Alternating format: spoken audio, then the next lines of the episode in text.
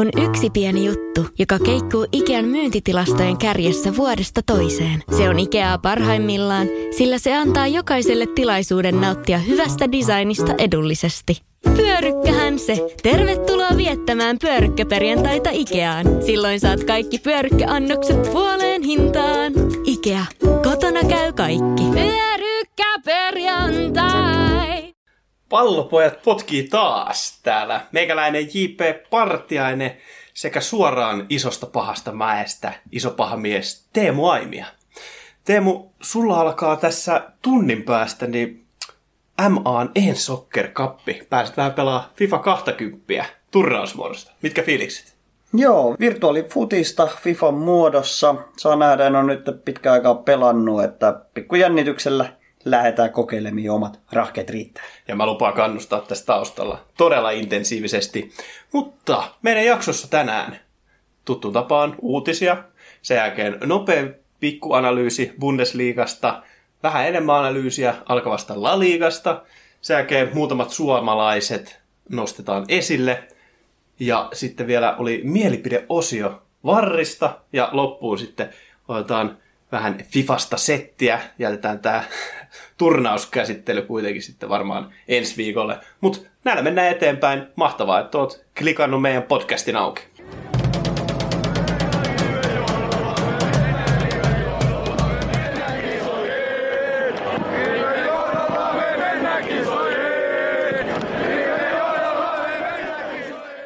Pallopojat podcast. Uutisia! Sulla oli Teemu siellä jonkinnäköinen tärkeä asia, minkä haluaisit uutisista tuoda ilmi. No kyllä vaan, nyt on soudattu ja huovuttu tuossa uutisten maailmassa, että saako näin urheilutapahtumiin Suomessa tulla se yli 500 henkeä vaiko ei. Ja siinä ollaan nyt löydetty ratkaisu, että sinne saa tulla yli 500 henkeä. No, mutta sehän on hyvä. Ei, mutta haittaako se mitään veikkaus, koska kuitenkin on se 500 henkeä about katsomassa Niin, Suomi-futista. Niin, niinhän sitä voisi kuvitella, että siellä hyvä on se muutama kourallinen ihmisiä, mutta itse asiassa viime kaudella, kun katsoo top 6 seuroja, niin siellä se yleisökeskivaro on kuitenkin ollut 2900, mikä ehkä yllättää aika monet. No okei, okay, tota en osannut arvata, mutta, mutta joo, niin paljon sinne nyt sitten otettaisiin. No, sinne otettaisiin aina 500 henkeä, mutta osissa. Eli jaettaisiin tätä katsomaan niin pieniä osia ja siellä sitten olisi omat anniskelut ja wc ja muut rajoitustoimenpiteet. Ja tässä mun mielestä korostuu edelleen se mun mielestä kaverin sanoma paras, paras puoli niin kuin suomalaisessa futiksessa. Se, että, että tulee hyvä mieli, kun näkee, että itsekin osaa pelaa jalkapalloa. No sekin, mutta kausikortit on suhteellisen halpoja ja katsomot on suhteellisen pieniä, ne on aina avoimia, niin kesälläkin kun aurinko paistaa, niin siellä voi ottaa vaikka olutta, miksei sitten jotain muutakin kolaa tai muuta, mikä, mikä siinä sitten nätisti menee, niin viettää kesäpäivää siellä katsomossa. Ja ehkä sivusilmällä sitten voi katsoa peliäkin, mutta lähinnä oluen nauttimispaikkana. Ö, eli Suomi-futista ei voi katsoa selvinpäin. Lähinnä, lähinnä sen ehkä oli tarina opetuksena, mutta siellä saa olla nyt kuitenkin se yli 500 henkeä sitten nauttimassa tätä olutta, niin se on mun hieno juttu. No niin, ja me suositellaan kyllä kaikkia menee katsoa ja saadaan Suomen jalkapalloakin boostattua eteenpäin. Mutta sitten mennään eteenpäin myös meidän uutisissa. Mulla oli täällä ihan hauska vanha kaveri, joka ei koskaan petä. Super Mario. Ai, Mario Götze. Ei Mario Götze, vaan Mario Balotelli. No Ja- vanha kunno. Why always me Balotelli. Ja, ja, ja tota, hän pelaa siis Breskiassa, hän on Breskiasta lähtöisin, italialainen hyökkääjä. Ja hänen sopimus on nyt purettu. Ja tässä oli muutama pointti, että minkä takia. Että hän ei ollut osallistunut reeneihin siten kuin pitää, ja hän ei ollut osallistunut Zoom-palavereihin, mitä heillä oli jengin kanssa Koronies tauolla. Ne ei vissiin paljon kinostellut. Ei, et, et hieno hyökkääjä hän on, mutta, mutta ei paljon kinostele silloin tällöin. Niin hän oli kävellyt ihan normaalisti reeneihin, niin Preskian työntekijä oli tullut ovella vastaan ja sanonut, että, että tota, ei ole mitään asiaa tänne, että soppari purettu. Niin Balotelli oli lähtenyt tota, pois paikalta ja sitten oli tullut media kyselemään, että mikä homma. Niin hän oli vastannut, että sanokaapa nyt, etten halua reenata. Eli hän oli ihan viattomasti menossa reeneihin. Niin, hänellä oli varmaan ollut joku oma pikku koronaloma tossa, että oli ainakin uutisoitu, että hänellä olisi ollut jotain omaa koronaliveä jonkun pornotähdenkin kanssa, että hänellä on ollut vähän parempaa tekemistä tässä tauon aikana. Joo, hänen piti siis järkkää live-lähetys Instassa italialaisen pornotähden kanssa, mutta Preskia sanoi, että ei. Kumma juttu, mutta en hal- mitähän siellä olisi IG-livessä käynyt, en tiedä, mutta ei ole ensimmäinen kerta, kun Super, Super Mario hölmöilee.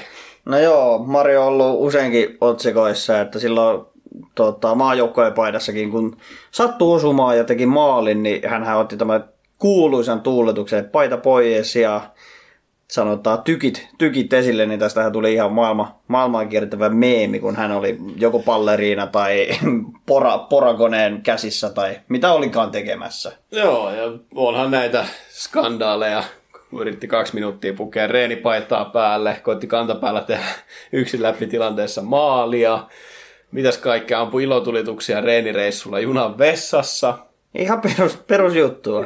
Siis mun, ehkä mun lemppari kuitenkin. Nyt hänellä on aikaa siis ryhtyä dartsin ammattilaiseksi, kun hän oli siis Cityssä pelatessaan, niin heittely junnu pelaaja darts-tikoilla treenikeskuksessa. Onko siis, siis niinku, mopotushan on mahtava asia, mutta tässä on Kyllä. Ihan, ihan Kyllä. uudelle tasolle, että tehdään dartsitikoilla junnuja. Mutta Joo, joo, no tulikastensa kullakin, tai huvinsa kullakin. kyllä, näin se on.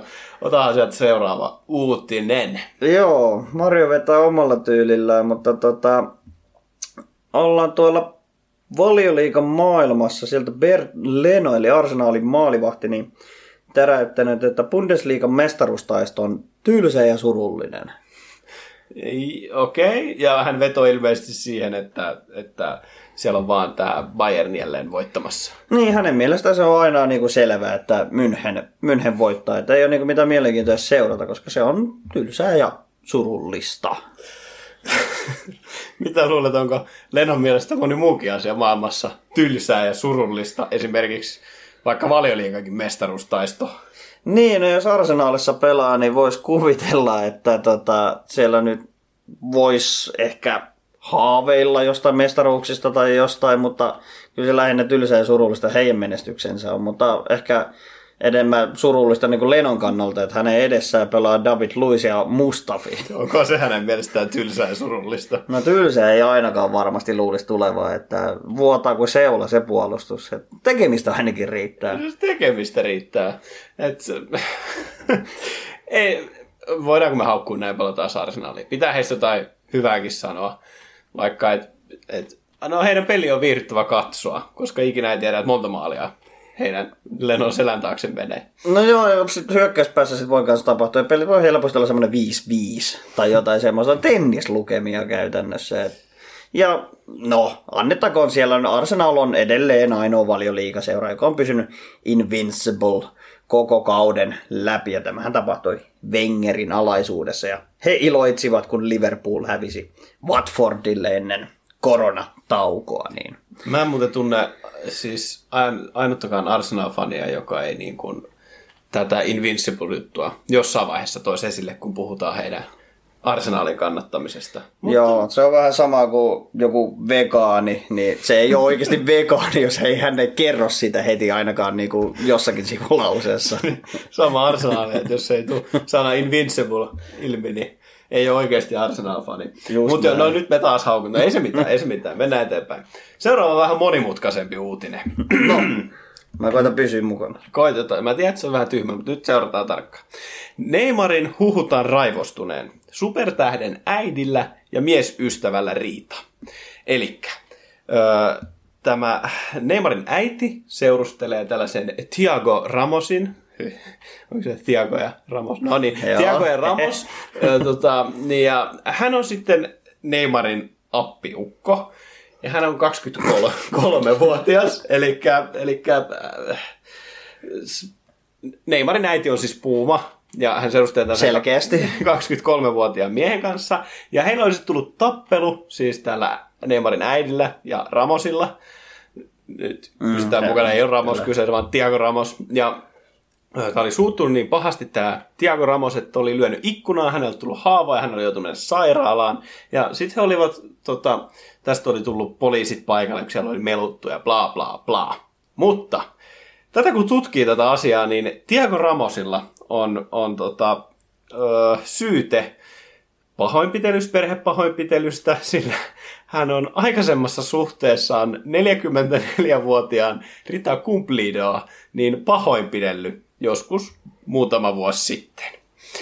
Eli Okei. Hän, Eli- siis, hän kuulostaa tällaisen unelma-appiukolta, mutta oikeasti hän voisi olla Neymarin epähaluttu pikkuveli, koska hän on siis nuorempi kuin Neymar. Ja kyllä, ja siis hänen eksänsä on siis häntä myöskin sitten 20 vuotta vanhempi. Ja nyt hän seurustelee 50 vuotta vanhemman Neymarin äidin kanssa. Ja eh, Neymar on sanonut ilmeisesti, että, että jos hän että hänestä olisi kiinni, hän tappaisi Tiago Ramosi, mutta Neymar ei ole myöntänyt eikä kieltänyt, että hän olisi näin sanonut. Mutta mitä, millaisia fiiliksiä herää Tiago Ramosista? No, hän on kyllä aika seppi ja seppä, kyllä näkisin tässä kohtaa. Että hänellä on selkeästi tavoitteet korkealla, mutta, Puumaa, mä metsästän. mutta Ramosilla on silleen hyvä tilanne kuitenkin, että jos, jos Neymar ja äidin kanssa niin menee sukset ristiin, niin sanotusti, niin hän voi aina lentää Suomeen painaa mummotunneliin. No siellä ainakin näiden uutisten perusteella, niin hänellä olisi tekemistä. Mutta saa nähdä, että jos ei mene sukset ristiin, niin mitä sitten Neymar tekee tälle Tiago Ramosille. Mutta, mutta siis ei ole helppoa olla furismiljonääri, tai ilmeisesti edes furismiljonäärin äiti. Mutta, mutta mennään eteenpäin. Joo, hypätään vähän toiseen aiheeseen tosiaan. Valioliiga maailmaan ja otsikko Iltalehden sivulla ollut Mäkkärin kautta valioliigakentille. Maalitykillä erikoiset ruokatottumukset. Okei. Arvaatko, kenestä puhutaan? No varmaan Leroy Sané, että seitsemän kiloa tullut lisää. No se olisi ollut helppo arvaus kyllä, tai olisi voinut kuvitella, mutta meidän Jamie Wardi on ollut Mäkkärin drive-inilla. Aa, No Vardin... No, mitä hän on tilannut sieltä? No, ilmeisesti koko puljun on tilannut tyhjäksi vaimonsa kanssa. No, ihan varmaan. No, si- onhan siis Vardin dietti, sehän on ehkä mahtavinta, mitä on ikinä lukenut. Siitä on se joku video tehty joskus, missä kerrottiin sen dietti. Mitäs kaikkea siitä pitäisi, pitikään sisällä? No joo, monika ei siihen kyllä pystys siihen samaiseen diettiin. Että aina peli edeltävän iltana niin Vardi aloittaa iltapalan vetämällä portviiniä ja vettä, Mm-hmm. Jotta hän saisi paremmin unta. Ja heti kun hän herää, niin Red Bulli naamaan nopeasti. Ja siitä sitten pallokenttätreenille, pikku tota, lämpät ja sitten vedetään kinkkujuusto omeletti ja Red Bulli Totta kai, tietenkin. ja siitä tunnin pari päästä vedetään tupla espresso naamaa. Ja tunti ennen peliä äh, bulli naamaan, eli päivän kolmas Red Bulli. Ja vielä ennen ottelua alkua niin lyödään nikotiinilaastarit kehoon. Siis tä, just tätä mielessä. Tämä on ihan mahtavaa. Mitä luulet, pitäisikö Vardin mennä Red Bull Leipzigiin pelaamaan jalkapalloa, kun kerran, kerran mainostaa jo kyseistä firmaa noin hyvin. Niin, hän olisi ihan loistavaa tota, Monnegiini Red Bullille, tai vaikka Salzburgiinkin voisi mennä pelaamaan, mutta on, on aika fyysisen kuulonen dietti, että monikaan vatta ei kyllä tota kestäisi. No ei, mutta ihme, ihme, että kaveri juoksee edestakas kenttää kuin hullu. Että et kyllä tollasen, niin kuin, että jos vedät pelkkää Red Bullia ja sitten vähän tundernuuskapusseja huuleen, niin kyllä siinä itse kukin juoksis. Ainakin hetken.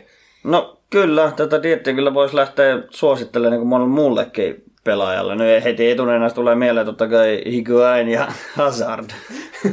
Olisiko Higuain sitten uusi pikakiituri siellä kärjessä, jos, jos vetäisi kolme Red Bullia ja vähän nuuskaa ennen peliä. No mä luulen sillä mätisäkillä ei kyllä hirveästi painettaisi ympäri viheriöä, mutta voisi se ainakin niin kuin hetkellisesti tuoda semmoista räjähtävyyttä. Räjähtävyyttä.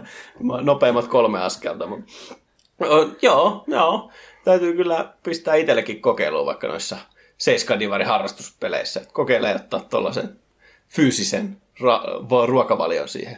Niin, toi on jotenkin lohdullista, että tuolla valioliikassakin pärjää niin kuin Mäkkäri Red Bull-dietillä. Et periaatteessa itsekin voisi pärjätä siellä. Tästä kaikille personal traineille oppia sitten. Jep. Mutta me lähdetään tästä uutisista kohti Bundesligaa.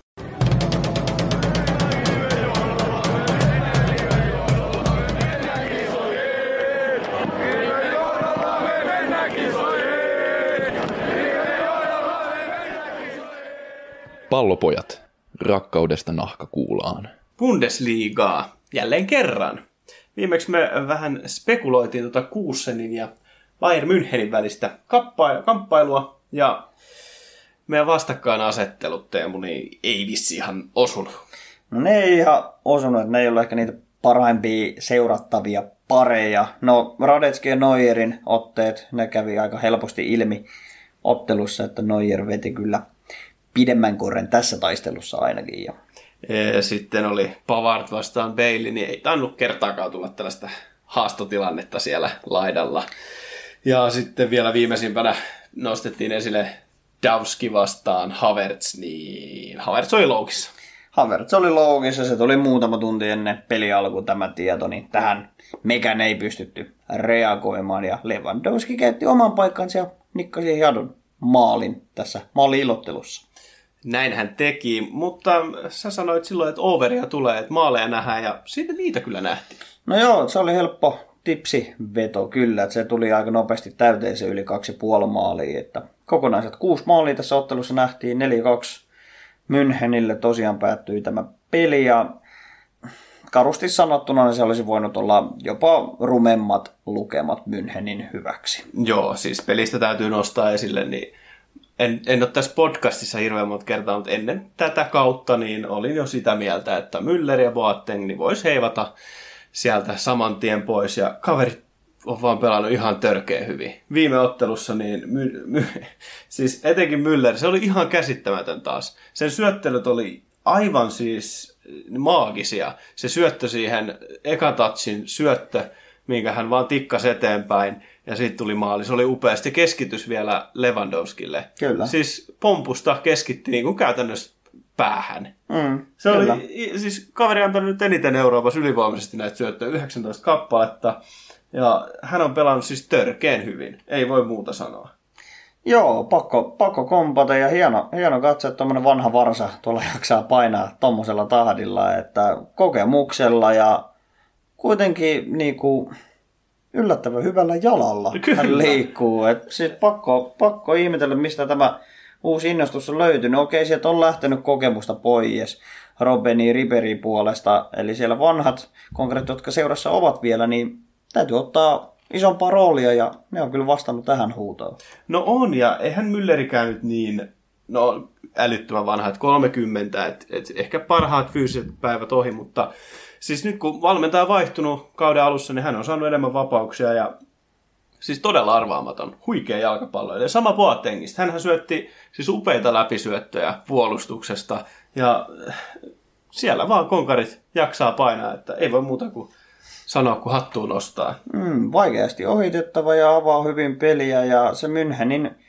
hyökkäys, niin se on niin vaan käsittämättömän monipuolista. Että jos jollakin on huono päivä, niin joku toinen pelaa vielä paremmin. Eli se, se, vaan, niinku, se vaan toimii tällä hetkellä se joukkue yhteen ihan käsittämättömän hyvin.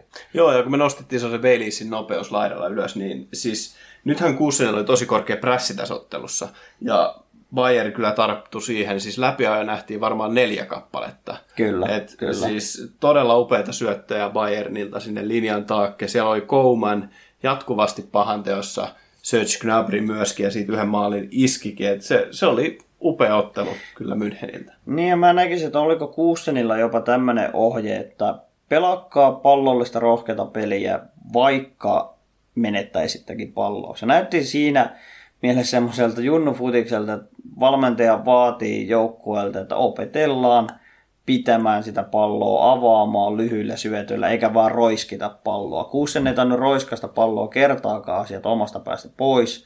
Joissakin tilanteissa olisi jopa voinut tehdä näin, mutta koitti vähän, mun mielestä jopa vähän väkisin sieltä piensyöttelypelillä tulla sieltä paineen alta pois. Tämä ei aina onnistunut ja München iski todella nopeilla terävillä vastahyökkäyksillä siellä, kun on nopeita kavereita kärjessä, niin he kyllä kiittivät näistä paikoista.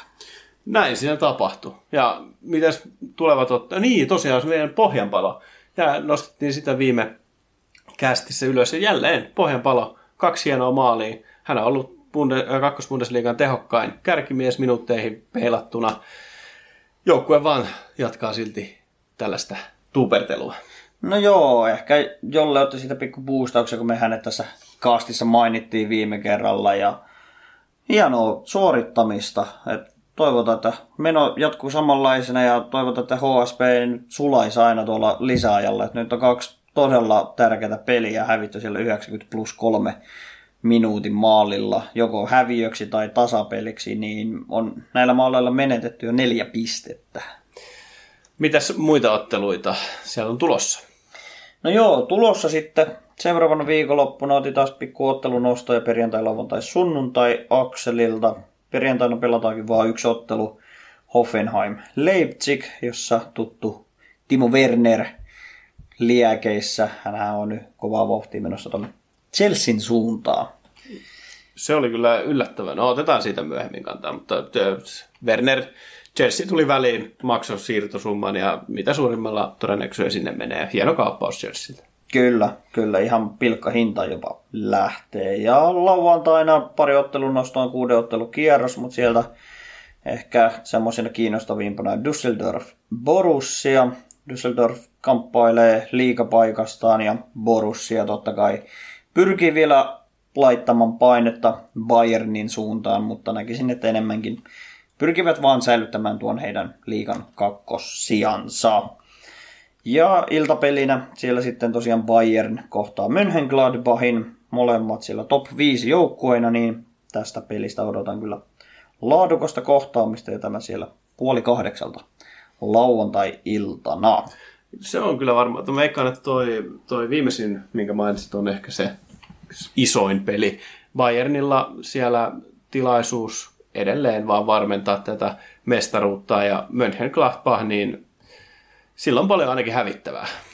On paljon hävittävää. Hekin hävisivät edellisen ottelun perjantaina. Sikälikin oli harmittava, että Leverkusen hävisi nyt Münchenille, koska heillä oli hyvä iskun paikka, jotta kaulaa Gladbachin, mutta ei tässä onnistunut. Mutta saa uuden mahdollisuuden taas sunnuntaina, kun Laaha ja joukkue Schalke tulee vastaan, tai Schalke itse asiassa kotijoukkueena sunnuntain ottelussa kello 19. Leverkusen tosiaan vierasjoukkueena ja Schalken saldo nyt koronapeleistä on neljä tappiota ja tasapeli. Ei siellä hirveän hyvin mene, siitä jatkettiin, että tauko ei kyllä tehnyt hyvää joukkueelle, vaikka, vaikka huonosti meni ennen sitä, niin huonosti on mennyt edelleen, mutta veikkaan, että maaleja taas nähdään, että Kuusen pääsee vähän kokeilemaan tätä palloilottelua sitten taas. Joo, tämä voisi olla Leverkusenille semmoinen maalintekoharjoitus käytännössä tämä peli. Että pääsee 90 minuuttia harjoittelee maalintekoa, niin eiköhän sieltä muutama häkki tule ja ottavat nämä tärkeät kolme pistettä tästä ottelusta taskuunsa. Onko lisättävää vai siirrytäänkö La Ligaan? Bundesliga melkein näillä näppäimillä on tässä taputeltu, että lähdetään vaan suuntaamaan katseita alkavaan La Ligaan. Ja tosiaan, La Liga jatkuu. Yli huomenna, onko edes siistiä? No onko vähänkö siistiä? Unohdetaanko Bundesliga nyt tulevissa kästeissä? Kyllä, työnnetään tonne ihan romukoppaa. Ei, ei vain eskaa. Totta kai me ollaan top 5 liikoihin keskittyvä podcasti, niin hienoa, että saadaan enemmän tavaraa, mistä jauhaa. No näinpä. Ja siellä La Ligassa niin tuttuun tapaan kahden kauppa Barcelona ja Real Madrid. Me ollaan tätä aikaisemmissa kästeissä jo käsitelty, niin ei lähetä tähän sen enempää. Voidaan lyhy- ihan lyhyesti vaan se, että, että molemmat joukkueet kulkenut käsikädessä koko liigan, ei ole pelannut parasta peliään. Vuorotelle on tullut töppäyksiä. Rellu voitti tuossa helmikuussa El Clasicon, otti siinä johdon ja sitten meni häviämään heti seuraavaksi. Niin jännittävä asetelma. Miksi näet, että Barcelona voittaa? Koska tiedän kuitenkin, että ajattelet, että Barcelona voittaa. No totta kai Barcelona miehenä näin on pakko uskoa. Ja Barcelona johtaa tosiaan liikaa tällä hetkellä kahdella pisteellä. Saman verran otteluita pelattuna. Madridin kanssa oli 27 pelattuna ja 11 ottelua jäljellä. Paljon on pisteitä jaossa, se on totta. Mutta uskon, että Barcelonan perusrutiinitasolla pystytään pitämään tuo johtoasema ihan loppuun saakka. Vaikka tiukille se tulee kyllä menemään, koska Madrid aina tunnetusti syttyy keväällä ja pelaa parasta peliään aina loppukeväästä. Saa nähdä, miten pelaa sitten kesällä tai jopa ehkä syksyllä. Katsotaan, kuinka pitkälle nämä ottelut vielä venyvätkään.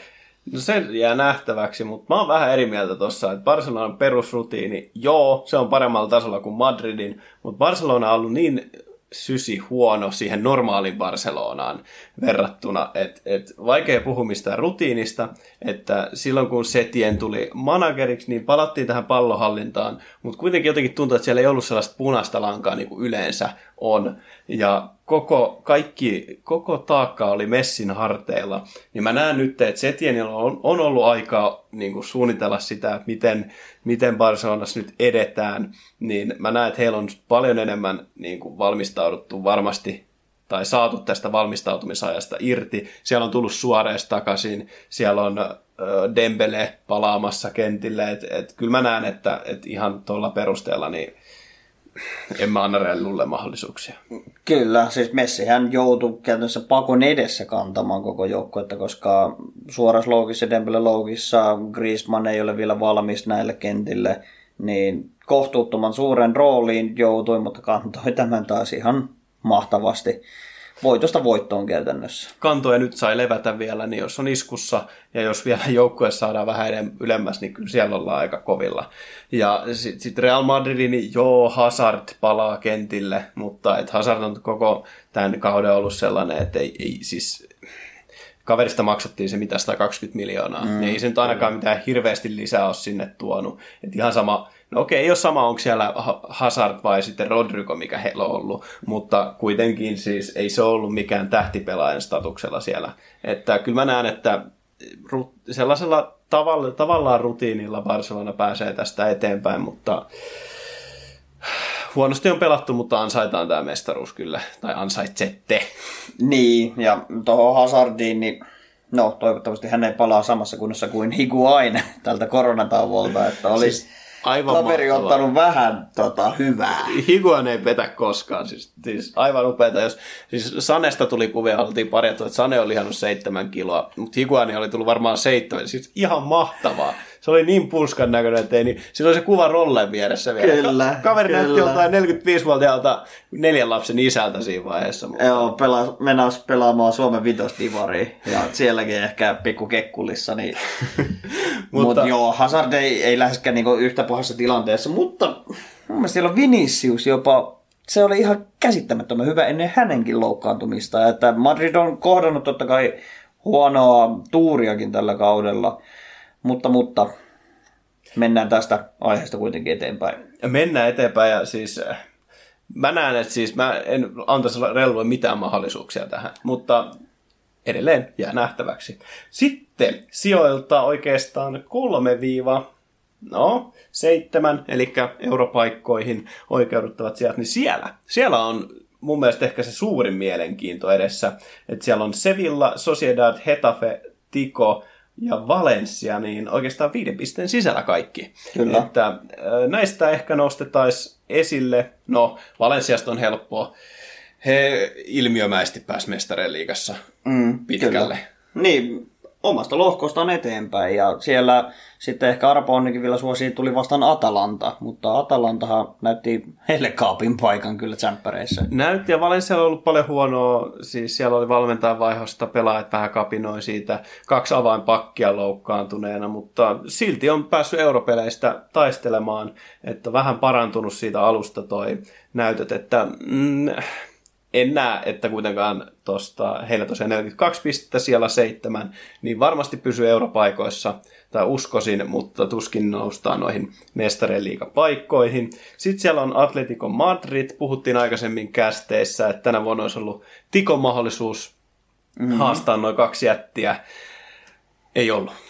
Ei ollut. Sen melkein kertoo tuon maalisuudekin, mikä Tikolla on tällä kaudella. 27 pelattua ottelua, tehtyjä maaleja 31 ja päästettyjä 21. Et normaalisti, no Tikolla päästettyjäkin maaleja pitäisi olla vähemmän, mutta tehtyjen maalien suhde on ihan käsittämättömän pieni. Eli melkein maali per ottelu ja siellä on kuitenkin ihan huippuluokan hyökkäjiä. uusimpana hankintana vielä Joe Felix. No joo, Jean Felix nyt vähän flopannut, mutta ei, ei tuomita häntä. Hän on vasta nuori kaveri. Hän on näyttänyt Portugalin liigas Portugalin maajoukkueesta. Hänestä on johonkin.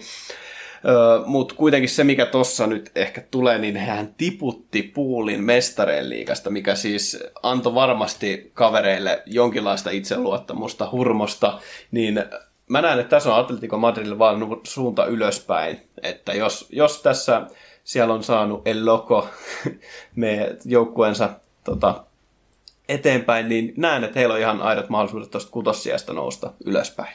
No joo, ehkä toi koronatauko tuli Tikon kannalta juuri ikävimpään mahdolliseen kohtaan, koska heillä oli mahtava voitto puulista, mahtava puolustusvoitto. Ja tällä, tällä boostilla he olisivat varmasti kivunneet helposti tuonne Champions League-paikoille liigassa, mutta nyt kaikilla takana tämä kolmen kuukauden tauko, niin sanotaan kaikki lähtee kyllä ihan samalta viivalta. Se on totta. Ja vitossijalla Hetafe, ja ollaan usein tästä tuotu esille, että meidän Teemu on Barcelona-kannattaja. Itse en ole minkään joukkueen kannattaja, mutta sytyn aina tällaisista tuhkimotarinoista tai yllättäjistä. Ja tällä kaudella niin suosittelen joka ikisen nyt katsomaan Hetafen pelejä tästä korantauosta, kun päästään. Sillä siellä pelataan niin kuin siellä pelataan Atletico Madridin fudista, mutta vielä niin kuin siihen, kun laitetaan steroideja päälle. Et siellä kyllä niin kuin pelataan sellaista, että otetaan pallo pois ihan miten vaan. Ja siis joku voisi sanoa, että kauheata fudista, mutta se on tosi hauska nähdä. Etenkin kun Hetafe vääntää Barcelonaa tai Real Madridia vastaan, niin siellä mennään niin täysin ennakkoluulottomasti. Ja niin kuin, napit edellä jokaiseen tilanteeseen. Se on ihan, ihan mahtavaa nähdä. Ja se nähtiin myöskin Eurooppa-liigassa, että tuonne ajaksia vastaan, kun pelasi. Suosittelen katsomaan. Valitettavasti en usko, että siellä on sellaista rutiinia, niin veikkaan, että sieltä tulee tikoja, ehkä jopa Valencia ohitte, mutta taistelevat europaikoista. Joo, tämmöisiä tapahtumarikkaita pelejä, että esimerkiksi helmikuussa he pelasivat Copa del Reyssä Real Madridia vastaan vieraissa ja voittivat tämän ottelun kolme neljä, mikä on ihan niin kuin, käsittämätön tulos niin kuin futiksessa ja vielä Madridia vastaan. Eli siellä kyllä tapahtumia riittää, mutta siinä Sociedadin yläpuolella Barcelona ja Madridin takana niin Sevilla. Ja mä näkisin, että Sevilla kyllä tulee myöskin pitämään tuon kolmanten paikkansa. Perustele heillä on hyvä perusrunko, heillä on rutiinia, ähm, he, sanotaan ma- maallisuuden on niin kuin liikassa nähnyt tosi positiivinen plus kymppi ja he, he ovat perusvarma joukkue. He ovat aina Euroopassa. Äh, Eurooppa-liigan voittoja kertynyt viimeisestä viidestä vuodesta onko kolme. Ja he ovat nälkäisiä kavereita. He haluaa näyttää, että liikassa on muitakin seuraajia kuin Barcelona ja Real. No tällä kaudella kyllä. Ja siis myöskin siitä Sevilla alapuolelta nostaisin Sociedadin ylös. Että siellä on pelattu upeata, upeata fudista myöskin. Että jos Sociedad ei ole kuuntelijoille tuttu, niin siellä on vähän samanlainen meininki kuin tuolla Athletic Bilbaossa, eli Baski, Baski pelaajia suositaan. Ja täällä on vähän Sociedalissa siitä päästy yli, että ei ainoastaan baskipelaajia, vaan muualtakin, mutta heillä on se vahva identiteetti siellä. Ja äh, heidän valmentajansa on ollut aikaisemmin heidän junnutason valmentaja, ja tuossa luin just artikkelia, missä kertoo, että pelaajat avoimesti, että he, Sociedad valmentaja tuntee heidät ja he on pelannut sellaista oikein näppärää fudista ja muu on Ödegaardin johdolla. Mm, Ödegaardihan on realista lainalla oleva pelaaja, eli ihan reaalinukkoja. On, ja siis mun mielestä tämä kertoo hauskasti tästä, että, että siellä on siellä neljä on tota, Real Sociedad, heidän tähtipelaaja on Real Madridin tota, mm. lainaukko. Et, äh, vai Sociedadilla nyt ei missään nimessä ole resursseja, hommat niin kun, pitää itsellään Odegoodia, vaikka se on istunut siihen pelitapaan kuin nenäpäähän Kyllä. ja siellä on menty upeasti eteenpäin, mutta on se vähän surullista, että, niinku, että siellä on nämä kaksi jättiä. On, on se vähän, että se, no se just jakaa mielipiteen laliikasta, että onko siinä hirveästi mielenkiintoa, koska aina joko Barcelona tai Madrid voittaa sen. Meni alkukausi miten tahansa, mutta pitää nähdä mestaruustaistelua niin kuin pidemmälle.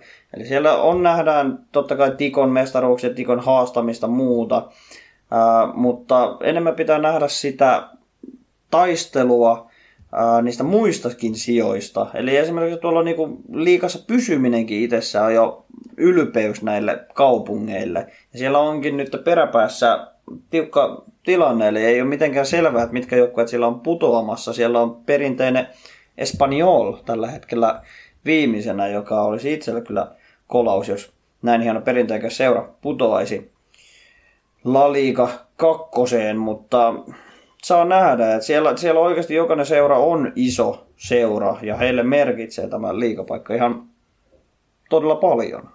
Merkitsee, ja se mikä taas tässä puhuttaa, niin se, että siellä on Leganes.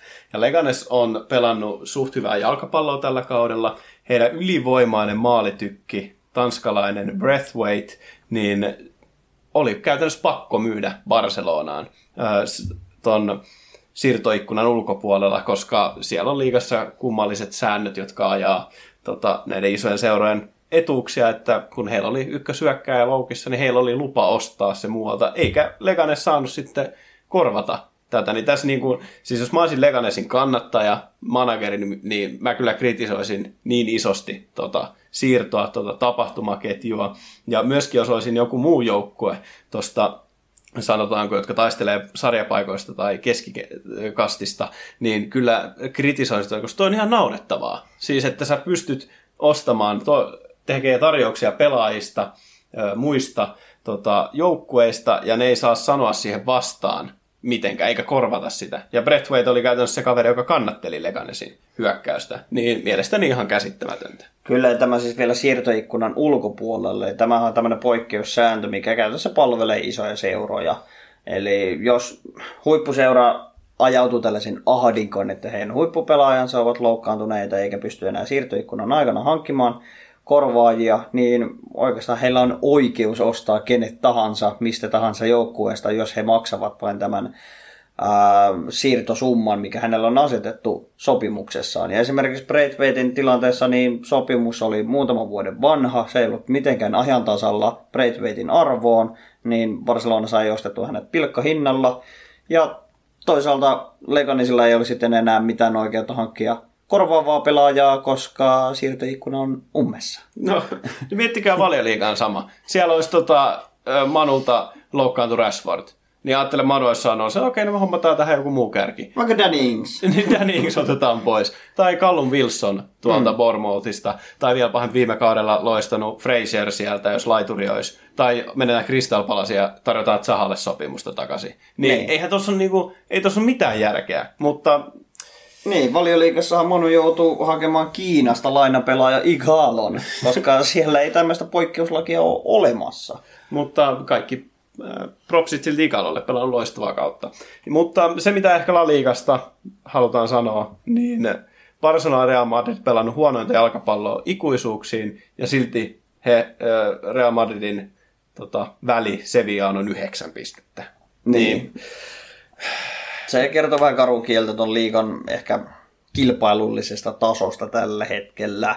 Ikävä, ikävä kyllä myöntää näin. Ja se on näkynyt siten, että muiden liikojen seurat alkavat etenemään muissa Euroopan liikoissa sinne kohti pudotuspelejä. Esimerkiksi viime vuonna niin Champpari ja UEFA-liiga, niin nehän oli molemmat neljä parasta joukkuetta täytetty pelkillä englantilaisilla joukkueilla. Se on totta, ja siis kyllä mä nyt ymmärrän sen, että minkä takia La Liga tekee sääntöjä Rellun ja Barsan eduksi, koska se, että kaksi menestyy siellä, kaksi maailman top 10-5 seuraa, niin, sanoisin kyllä. ehkä top 5 Helposti jopa. top 10 ainakin. Niin, niin tota, siellä on ne menestyy, he tuo myös menestystä muille, mutta sitten taas niin en tiedä, onko tuossa mitään järkeä.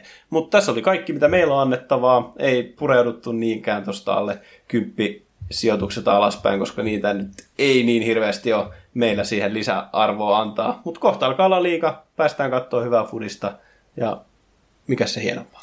Joo, tulee varmasti seuraavassa jaksossa sitten jo analysoimaan näitä La Liigan otteluita. Et yli huomennahan tuo alkaa jo Sevillan ottelulla, olisiko ollut näin? Kyllä, Sevilla Petis avaa La Liga nyt koronatauon jälkeen jo yli huomenna. Ihan upea juttu. Todella upea juttu. Kyllä, ja mennään eteenpäin.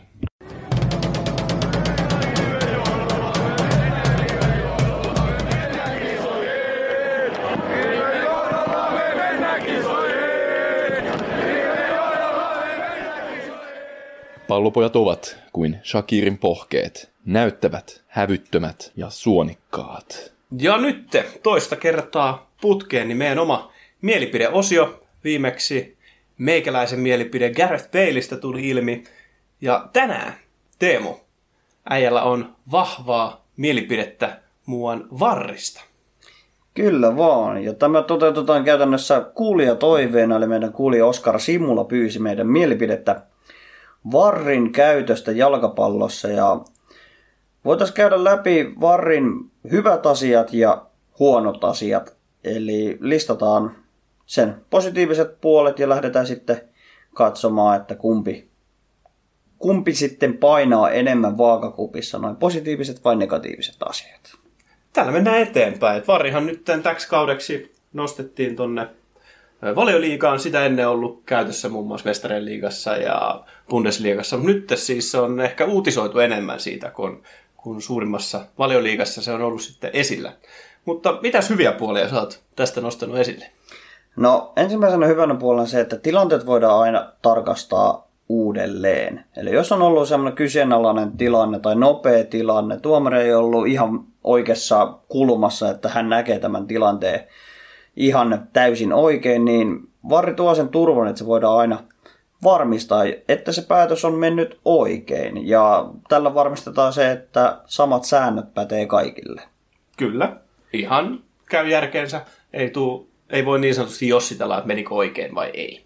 Kyllä, ja tämä mielestäni lisää sitä oikeudenmukaisuutta, että kaikilla on samat säännöt, öö, varri ei voi ottaa kummankaan joukkueen puolta, eli se on puolueeton samalla, ja se palvelee molempien joukkueen, joukkueiden etuja. Yes, seems legit. Ja, ja öö, no tuohon niinku tarkastustilanteisiin nimenomaan, niin epäselvät tilanteet ja rajatapaukset, niin niitä tulee otteluun kohden aina muutama. Onko se sitten kyseenalainen käsipallo, vaarallinen taklaus, rajatapaus, paitsiotilanne, niin nämä on semmoisia tilanteita, että nämä tulee niin käsittämättömän nopeasti ihmissilmällekin, että siinä on hyvä olla se varmistus, että voidaan katsoa videolta ja piirtää sitten vaikka animaatioviivat tai muuta, jonka avulla sitten pystytään tekemään se täsmällisesti oikea päätös. Toi oli hyvä, hyvä kyllä näkökulma se, että tuomarit on vain ihmisiä, tuomarit tekee virheitä, kuten kaikki tietää, niin nyt kun meillä on tällainen teknologia käytössä, niin miksei me käytettäisi sitä sillä, että moderni jalkapallo, niin pitää myös olla modernit niin kuin, tulkintatavat siihen. Kyllä, ja sitten tämä on mahdollistanut sen, että ää, tiettyjä tilanteita voidaan jatkokäsitellä ja asettaa jopa ottelurangaistuksia. Et nythän on tullut varrilta, voidaan tarkastaa myös vaaralliset taklaukset, että jos taklaus on kohdistunut esimerkiksi nilkan yläpuolelle tai on tultu suoraan napit edellä kohti vastustajaa, mitä ei ensitilanteessa olla havaittu, videotarkastuksen jälkeen voidaan todeta punainen kortti tästä tilanteesta. Ja jos tilanne on ollut oikein törkeä, tahallinen teko, niin tästä voidaan sitten myös jakaa ottelurangaistuksia. Niin, että vähentää sitten niitä törkeyksiä ja vähentää myöskin sitä sikailua, mitä esimerkiksi ollaan joltain Sergio Ramokselta aika paljon nähty, niin Varri kertoo sen, mitä on tapahtunut, kun tuomari ei ole sitä voinut nähdä. Niin siis aika konkreettiset hyvät puolet. Kyllä. Suoraviivaiset.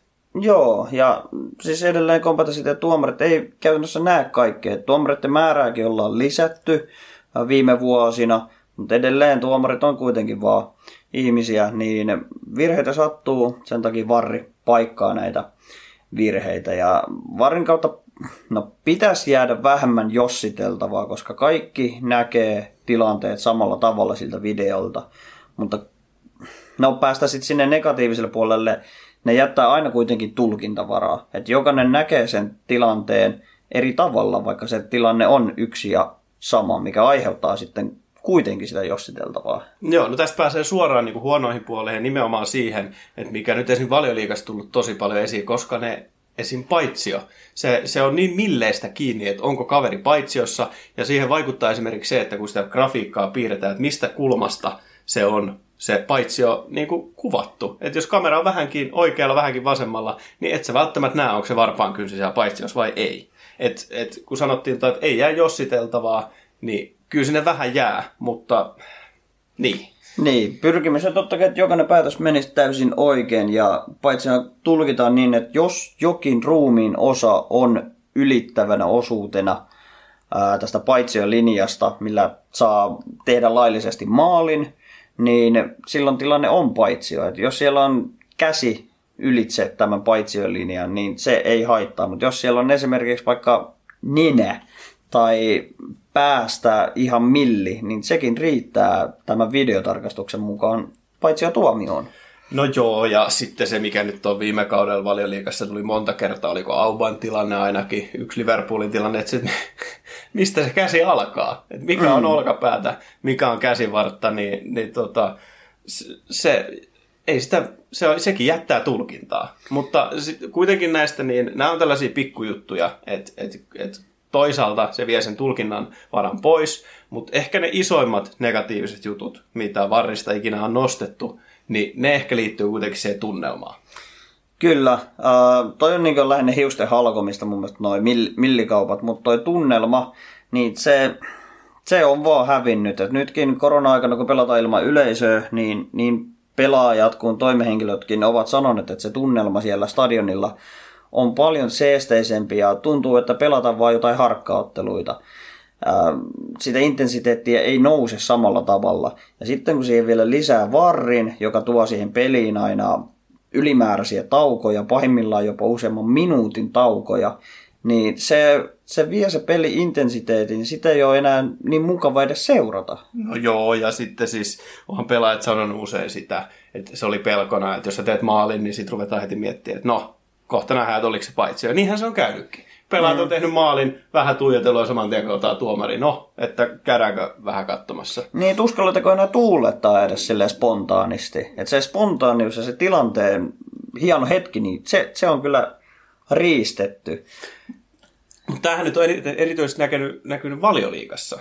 Sitten taas toisaalta Bundesliigassa niin se on mennyt vähän eri tavalla. Että, että siellä se, se ei ole niin samanlaista se tulkinta. Että sitä, sitä ei välttämättä pysäytä sitä peliä, se katsotaan sieltä taustalta, ja musta tuntuu, että siellä otetaan vaan ne kaikista niin kuin räikeimmät virheet pois. Mm, ja tässä päästään mun mielestä liikakohtaisiin eroihin, että valioliikassa se on enemmän semmoista show business ja show meininkiä, että jokainen päätös on jotenkin turmiollinen joukkueelle suuntaan tai toiseen. Bundesliigassa on pyrkimys, että se peli, peli pysyy jouhevana ja ne tilanteet vaan tarkastetaan nopeasti, että menikö nyt oikein vai väärin. Mutta tämä liikojen eriarvoisuus, niin se mun mielestä nyt on se suurin ja ikävin ongelma tässä varrissa, koska kaikilla sarjoilla ja liikoilla ei käytännössä ole resursseja ja mahdollisuuden saada tätä varria käyttöönsä, joka taas sitten minun mielestäni näyttää siltä, että jalkapalloa pelataan tällä hetkellä kaksilla eri säännöillä.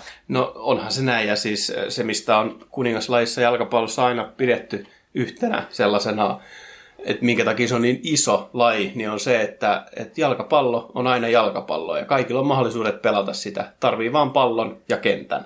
Niin nyt kun siihen lisätään tällaiset varrityyppiset, niin ei enää yhtäkkiä olekaan sitä sama-arvoisuutta. Niin totta kai se, se vie siitä niin kuin sitä perinteistä pois. Kyllä, että se, että sen takia miksi jalkapallo on maailman pelatun laji, että kaikilla on yhteiset yksinkertaiset säännöt, mutta tämä tuo siihen nyt lisää. Ja mun mielestä se pitäisi sitten lajiliitot jopa UEFA FIFAn tasolta sitten tehdä se yhtenäisemmäksi. Eli hankitaan sitten vaikka joka stadionille liikaa sarjaan sitten ne varrivälineet, jos ne halutaan ottaa käyttöön, niin se pitää tehdä mahdolliseksi kaikille jotta peli pysyy samanlaisena ympäri maailman.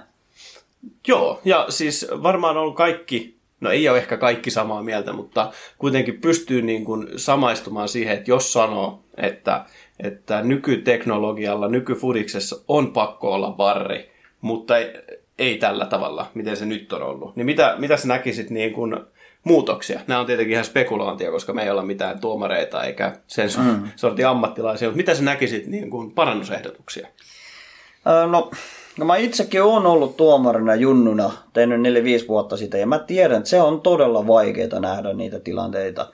Ne on ihan käsittämättömän nopeita, ja sun päätöksenteko taito pitää olla äärettömän nopea siinä. Et Varri nyt voi luoda sen illuusion tuomareille, että heillä on aina backup-plääni. Eli heidän ei tarvi välttämättä edes kaikkia tuomioita viheltää tai liputtaa. Nythän paitsiosääntökin menee niin, että jos on epäilys linjatuomarilla, että onko se paitsi vai ei, niin hän ei liputa sitä silloin, koska tilanne voidaan aina jälkeenpäin tarkistaa, mikä on toisaalta mun mielestä tosi huono juttu. Eli mihin sitten asettuu linjatuomarin rooli, jos he eivät enää liputa näitä paitsioita, mikä on heidän pääasiallinen tehtävänsä. Niin mun mielestä tämä on yksi iso pohdinnan aihe, että miksi linjatuomarit ylipäätään on sitten enää siellä linjalla, jos siellä on kamera, joka hoitaa hänen tehtävänsä.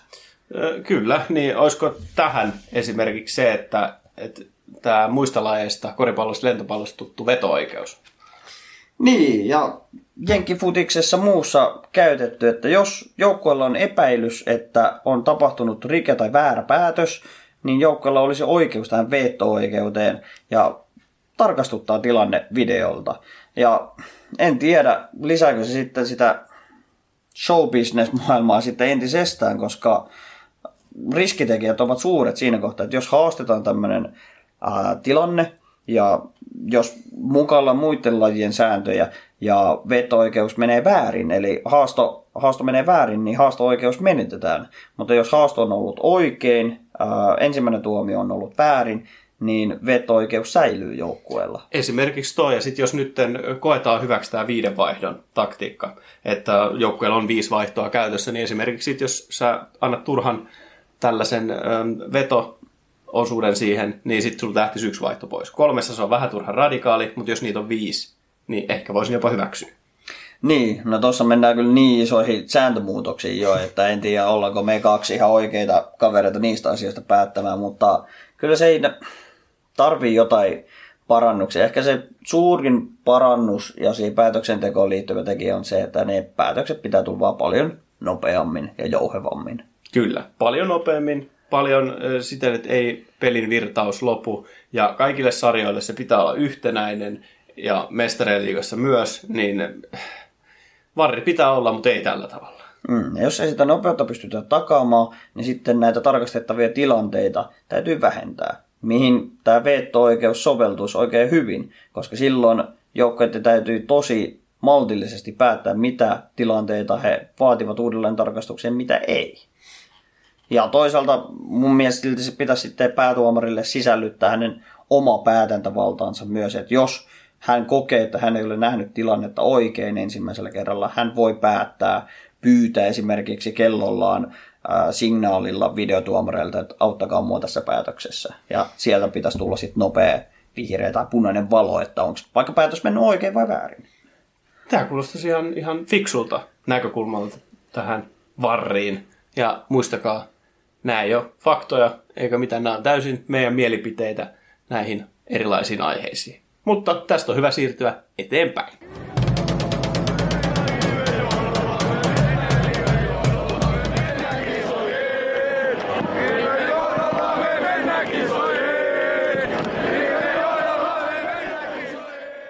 Pallopojat, rakkaudesta nahkakuulaan. Ja taas on vuorossa meidän esittelyt muutamasta suomalaista jalkapalloilijasta. Ja otetaan taas ensimmäisen sellainen, kenet kaikki varmasti tuntee, eli meidän oma Niklas Moisander. Mitä fiiliksi Niklas Moisander sussa herättää näin, kun sen vaan tuo ilmi? No, mun tulee heti mieleen Moisander on yhtenä tsempparikautena ollut kuitenkin alkulohkojen toiseksi eniten syöttöjä antanut pelaaja heti Xavin jälkeen. Eli hän on ollut siis oikeasti kantavia pilareita Suomen maajoukkueessakin ja tällä hetkellä jäähdyttelee Bundesliigassa, mikä on niin kuin aika eeppistä mun mielestä suomalaisesta näkökulmasta, että tuommoinen konkari painaa edelleen kuitenkin Bundesliga puolustuslinjassa. Näinpä. Hän on siis 34-vuotias puolustaja ja tota, on tullut tunnetuksi siitä, että, että, että on niin kuin pallollinen pakki niin sanotusti. Hän tek, avaa sitä peliä tosi paljon ja tuleeko mieleen monta muuta suomalaista, jotka olisi niin kuin osallistus peliin näin aktiivisesti? kuin Moisander? No eipä juuri ainakaan tuolta puolustuslinjasta, että suomalaiset ovat perinteisesti semmoisia peruspakkeja, että siivotaan se pallo pois ja koitetaan pitää oma pää puhtaana, mutta tämäkin on vähän muuttumassa. On, sieltä on tulossa uusia lupauksia jatkuvasti, mutta tosiaan Turusta lähtöisin oleva suomalainen hyvin aikaisessa vaiheessa, heti 2000-luvun alussa, niin meni jo ajaksin junnuseuroihin. Sieltä pitkä ura Hollannissa, Zvollen ja Alkmaarin riveissä ja toiminut myöskin kapteenina tota, ö, Alkmaarissa ja tota, Suomen maajoukkueessa. Et, et, et siis tosi kunnioitettava ura tällä konkarilla. Mutta se, mikä tuossa oli mielenkiintoista, niin kuitenkaan Suomen maajoukkueessa, niin hän ei ole aina saanut sitä kunnioitusta, mitä olisi ansainnut. Et enemmän tulee mieleen itsekin muutama hänen harhasyöttö joissain mm-hmm. pelissä, missä tuli heti maalit, niin onko hän ollut vähän liian hyvä puolustaja Suomen maajoukkueessa niin kuin pallollisena, että siitä ei ole osattu ottaa iloa irti niin sanotusti? No, en tiedä miten sen niin pukis sanoisi, mutta kun koko maajoukkue taapersi, niin sitten totta kai ajateltiin, että kaikki joukkueen pelaajat taapertaa. Ähm, oli monia helpohkoja, jopa lohkoarvontojakin, että oltaisiin päästy EM-kisoihin aiemminkin, mutta näissä epäonnistuttiin surkeasti, niin uskon, että näiden joukkueiden pelaajat saivat tämmöisen ikävän leiman, ja ehkä sitä kauttakin Moisander halusi jättää nämä maajoukkueen tehtävät, koska sitä menestystä ei vaan yksinkertaisesti tullut maajoukkueessa. Juurikin näin. Ja siis hän lopetti maajoukkueen uran sen, sillä perustein, että halusi keskittyä tuohon Verden Bremeniin, missä nykyään pelaa, niin kuin sanoitkin. Niin tota, että paikat ei vaan kestänyt, kun oli ikää tulossa jo niin paljon. Hän oli viime syksynäkin polvi vammassa, eh, missä pelejä paljon, mutta ollut nyt taas kevään ja tota, loppuvuoden niin Werder Bremenin avauksessa kapteeni nauhaa kantaen, mutta eh, joukkue on taaperellut, mutta ei hän siellä mitenkään erityisen huonosti ole kuitenkaan pelannut. Ja siitähän on paljon spekuloitu, että otetaanko näitä vanhoja konkareita nyt kisoihin mukaan, kun Suomi on sinne päässyt. Ja Moisander on itse sanonut, että hän tulee, jos hänet käsketään, mutta että se ei ole hänen päätös, se ei ole muiden pelaajien päätös, vaan se on Kanervan päätös. Ja tästä ei ole vielä kuulunut, mutta se tullaan näkemään. Ottaisit sä Moisanderin takaisin? Mm, rehellisesti sanottuna en ottaisi. Hän on tehnyt palveluksensa maajoukkueille jo, ja meillä on toimiva puolustus maajoukkueessa tällä hetkellä.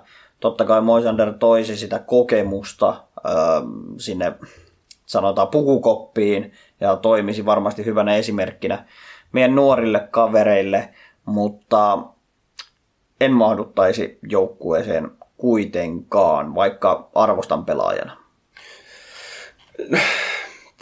Moni pystyy tuohon yhtymään. Tuolla rosterilla päästiin kisoihin, niin varmasti sinne samalla rosterilla mennäänkin. Mutta esimerkiksi Kanerva on sanonut sitten haastatteluissa, että noin 2-3 pelaajaa saattaisi uusista nuorista tulla sinne. Ja yksi tällainen nimi, mikä on noussut monta kertaa esille, niin Markus Fors. Onko tuttu kaveri? Joo, olen kuullut vähän juttua Markuksesta, että hänellä on kyllä mahdollisesti mahtava tulevaisuus edessään, että on hyvin, hyvillä edesottamuksilla ainakin tehnyt itselleen jalansijaa tuolla Englannissa. Tätäpä hän on tehnyt. Hän on 20 vuonna 1999 syntynyt siis ja pelaa Championshipin Brentfordissa nykyään. Ja tota, siirtyi Englantiin ö, tosi nuorena, 12, olisiko ollut 13-vuotias, kun siirtyi, siirtyi ensimmäistä kertaa Englantiin pelaa. Sieltä sitten noussut Brentfordiin ja viime kauden hän, tai tämän kauden oikeastaan, mikä on ollut, niin Wimbledonissa pelasi ykkösliigaa, eli Englannin kolmanneksi korkeinta sarjatasoa, ja siellä meni aika hyvin. Mm. Nimittäin 18 otteluun 11 maalia, ja viime lokakuussa hänet, hän oli, voitti vuoden, tai anteeksi kuukauden nuori pelaajapalkinnon, ja joulukuussa oli sitten ehdolla myöskin tota, kuukauden pelaajaksi. Että oikein hyvää jälkeä tehnyt siellä, ja nyt sitten loukkaantui, ja hänet otettiin takaisin Brentfordiin mukaan tota, koska Wimbledon ei halunnut pitää loukkaantunutta pelaajaa siellä palkkalistoilla, mutta ilmoitti kuitenkin, että hän on aina tervetullut takaisin. Pääseekö näillä näytöillä maajoukkueeseen? Mm, niillä näytöillä pitäisi saada ainakin näyttöpaikka.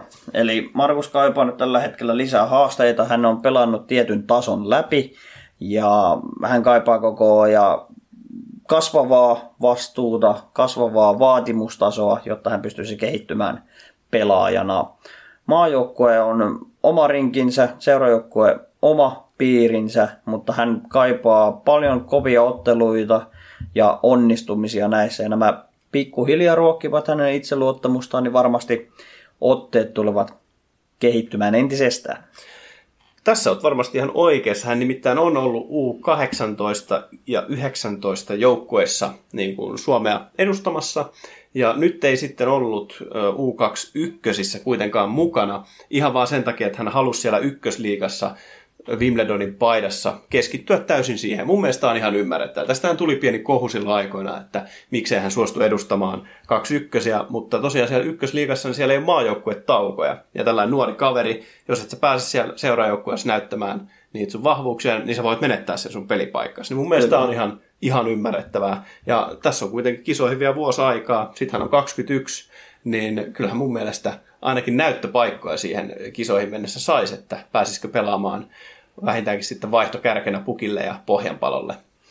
Näkisin näin, että hänellä olisi loistava niin kuin kokemuksenakin päästä näihin kisoihin näkemään vähän sitä tunnelmaa ja hakemaan ehkä vähän jämäminuutteja sieltä. Ei tiedä, vaikka, vaikka saisi sitten isompaakin roolia, mutta tuohon pitäytymiseen nuorisomaajoukkueesta, niin arvostan kyllä sitä päätöstä ja ymmärrän täysin, koska se kilpailutilanne on varmasti aivan hirvittävä siellä seurajoukkueessa. Että jos tulee yksikin moka tai pieni loukkaantuminen, niin sieltä tulee aina uutta kaveria, joka ottaa sun paikkas ja sä et enää pääse takaisin sinne.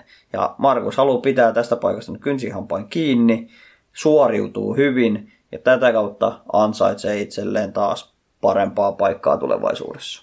Ja noissa siis suomalaiset tosi vaikea käsittää sitä, millainen liiga, noin neljä ylintä liigaa tuolla Englannissa on, että se on ihan tajuttoman kova tasosta ja siellä taistellaan siitä, jos sä pääset pelaamaan niitä, niin se tarkoittaa, että sä oot äärimmäisen hyvä jalkapalloilija jo.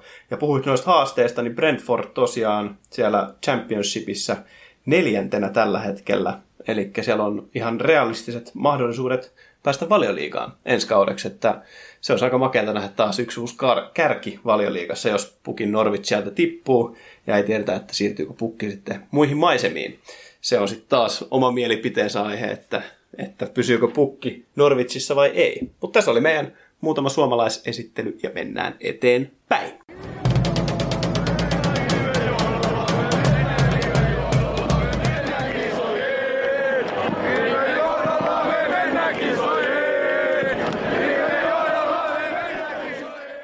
Pallopojat ovat kuin Shakirin pohkeet, näyttävät, hävyttömät ja suonikkaat. Ja taas Fifasta settiä. Siellä on Ultimate Tots ilmestynyt. Mitä mielipiteitä, mitä pointteja noussut näistä Best of the Best Team of the Season so farista?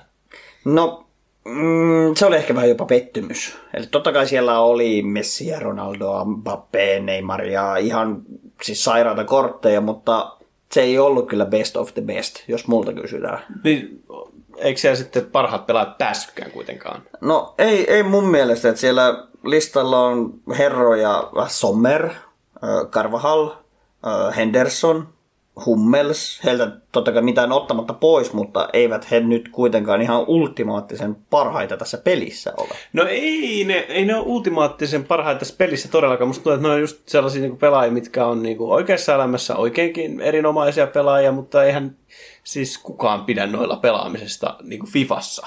No ei, ja mun mielestä peli on niin kuin pelaajille, tai ainakin pitäisi olla, että sieltä puuttuu esimerkiksi tästä Ultimate Totsi-joukkoesta Werner, Suores, Varane, Kante, Salah, joilla kaikilla on parempi kortti kuin näillä edellä mainituilla pelaajilla. Ja sitten, että onko, onko nyt sitten kuitenkaan joku Hummels pelannut paremmin kuin Varaan oikeassakaan elämässä? No, mm, siitä se ei sitä... ainakaan kymmenen vuoteen. no, kyllä sitäkin voin vähän väitellä, että Hummels pelannut ihan hyvää kautta, mutta... Kyllä. Mutta onhan toi nyt ihan ilmiselvää, että minkä takia. No, Kyllä, torstaina taas tulee jotain Guaranteed SPC, eli saat varmasti jonkun yhden tästä Ultimate Totsi-joukkueesta, niin totta kai siellä pitää olla näitä paskoja kortteja myös seassa, joita ei sitten jakelee totta kai kaikille suurimmaksi osaksi. Et uskoisin, että 95 prossaa jengistä tulee saamaan joko Sommer, Carvajal, Henderson tai Hummels. Ja sitten se pieni 5 prosenttia jaetaan sitten ehkä jollakin YouTubetta ja FIFA-pelaajille. Mennään taas tämä FIFA Red List. kyllä, Tai kyllä. EAN Red Listiin. Mutta joo, joo, tuliko siellä muita lisäyksiä? Kai, kai siellä oli kentit ja tällaiset. Niin no tuosta kentistä sitä vähän niin toivottiin ja pelättiin, mutta kyllä Ryan Kent ei ole Rest of the World totsissa, mikä oli ehkä pienoinen pettymys, toisaalta itselle iloinen aihe, koska mulla on se SPC-kortti itselläni, jota ei kaikilla ole, niin edes joku, joku tasapaino säilyy tässä maailmassa.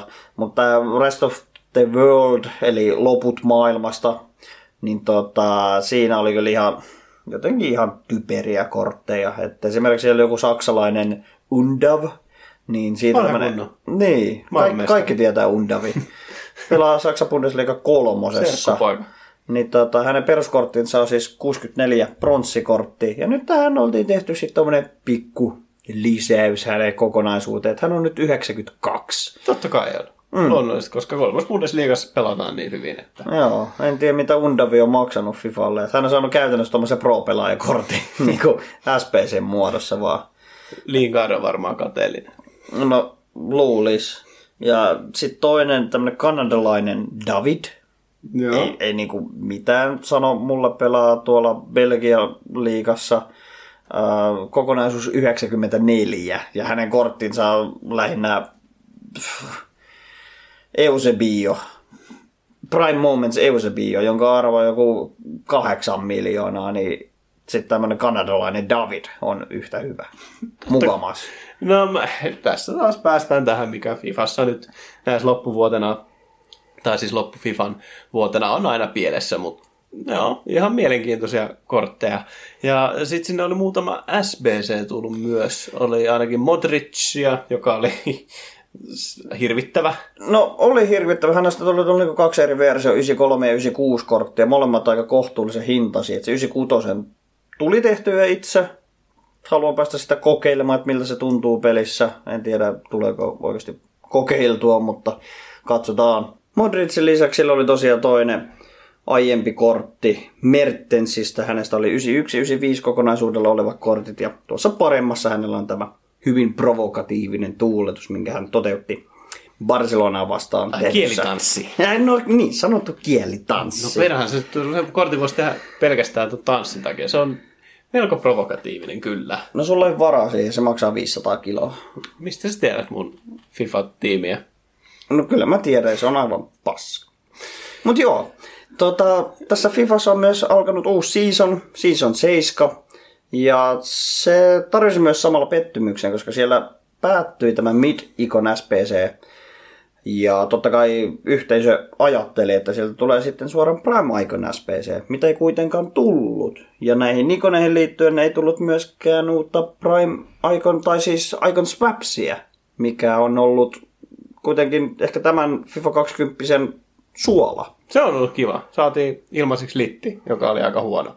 No se oli lopulta aika huono, mutta sen sai kyllä pienellä vaivalla, mikä oli ihan mukava juttu. Ja se oli hyvä uudistus tähän FIFAan, mutta miksi se nyt lopetti sen tässä loppusuoralla? En ymmärrä. No ehkä sieltä tulee nyt on tämä Ultimate Tots, niin siitä tekemistä kaikille ja sitten lopuksi ehkä saattaa vielä tulla kesäksi tekemistä noiden swapsien kautta. En tiedä.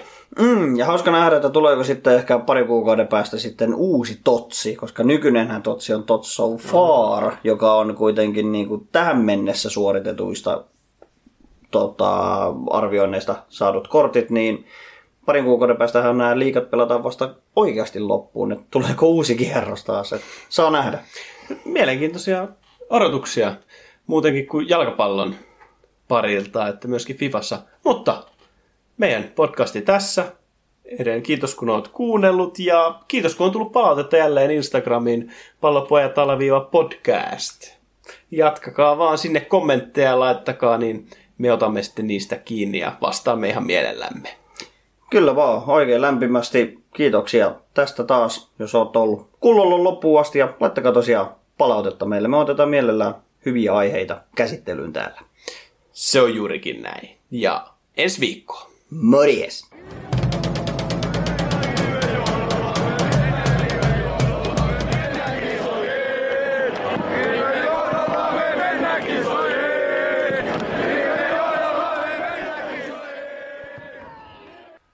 Pallopojat podcast. On yksi pieni juttu, joka keikkuu Ikean myyntitilastojen kärjessä vuodesta toiseen. Se on Ikeaa parhaimmillaan, sillä se antaa jokaiselle tilaisuuden nauttia hyvästä designista edullisesti. Pyörykkähän se! Tervetuloa viettämään pyörykkäperjantaita Ikeaan. Silloin saat kaikki pyörykkäannokset puoleen hintaan. Ikea, kotona käy kaikki. Pyörykkäperjantai!